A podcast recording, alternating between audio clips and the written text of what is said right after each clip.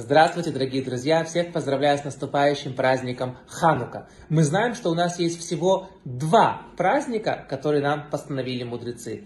Пурим и Ханука. Эти праздники очень отличаются друг от друга. В Пурим есть заповедь кушать накрывать большие столы и кушать праздничную пуримскую трапезу. В Хануку нет такой заповеди. В Хануку у нас заповедь читать Аллель, прославлять Всевышнего и зажигать ханукальные свечи.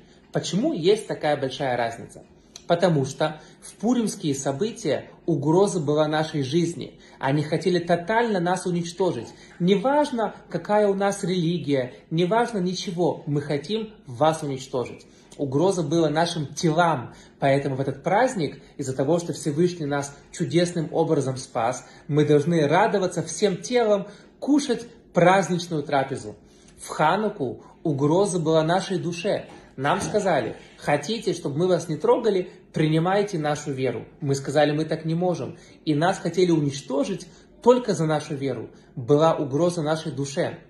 Раз мы спаслись, то душа должна сказать Всевышнему спасибо. И в Хануку мы поем «Спасибо Всевышний», мы читаем Алель, праздничные молитвы, наша душа должна сказать спасибо. Поэтому в Пурим, когда угроза для тела, мы кушаем большие пуримские трапезы.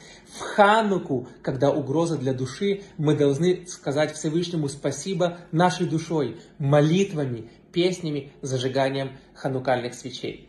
И теперь очень интересно, обратите, пожалуйста, внимание, какая большая глубина в простых обычаях. В Хануку есть обычай играть с авивоном, такая специальная юла, которая крутится.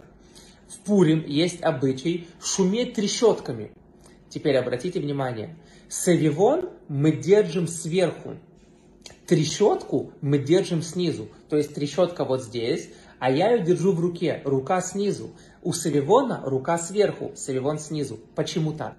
Потому что мы же все объяснили. В Пурим, когда угроза была телу, с, э, тогда я держу трещотку снизу. У нас есть душа, есть тело. Душа сверху, тело снизу.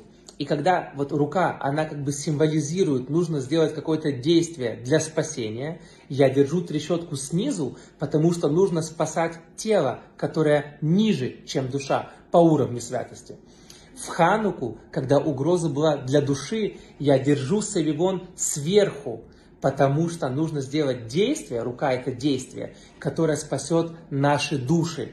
Поэтому есть такой обычай держать трещотки снизу в Пурим, когда угроза для тела, и держать Савивон сверху, когда угроза для души. Невероятная глубина в таких вот э, простых обычаях. Всем прекрасной Хануки. Хак Самех!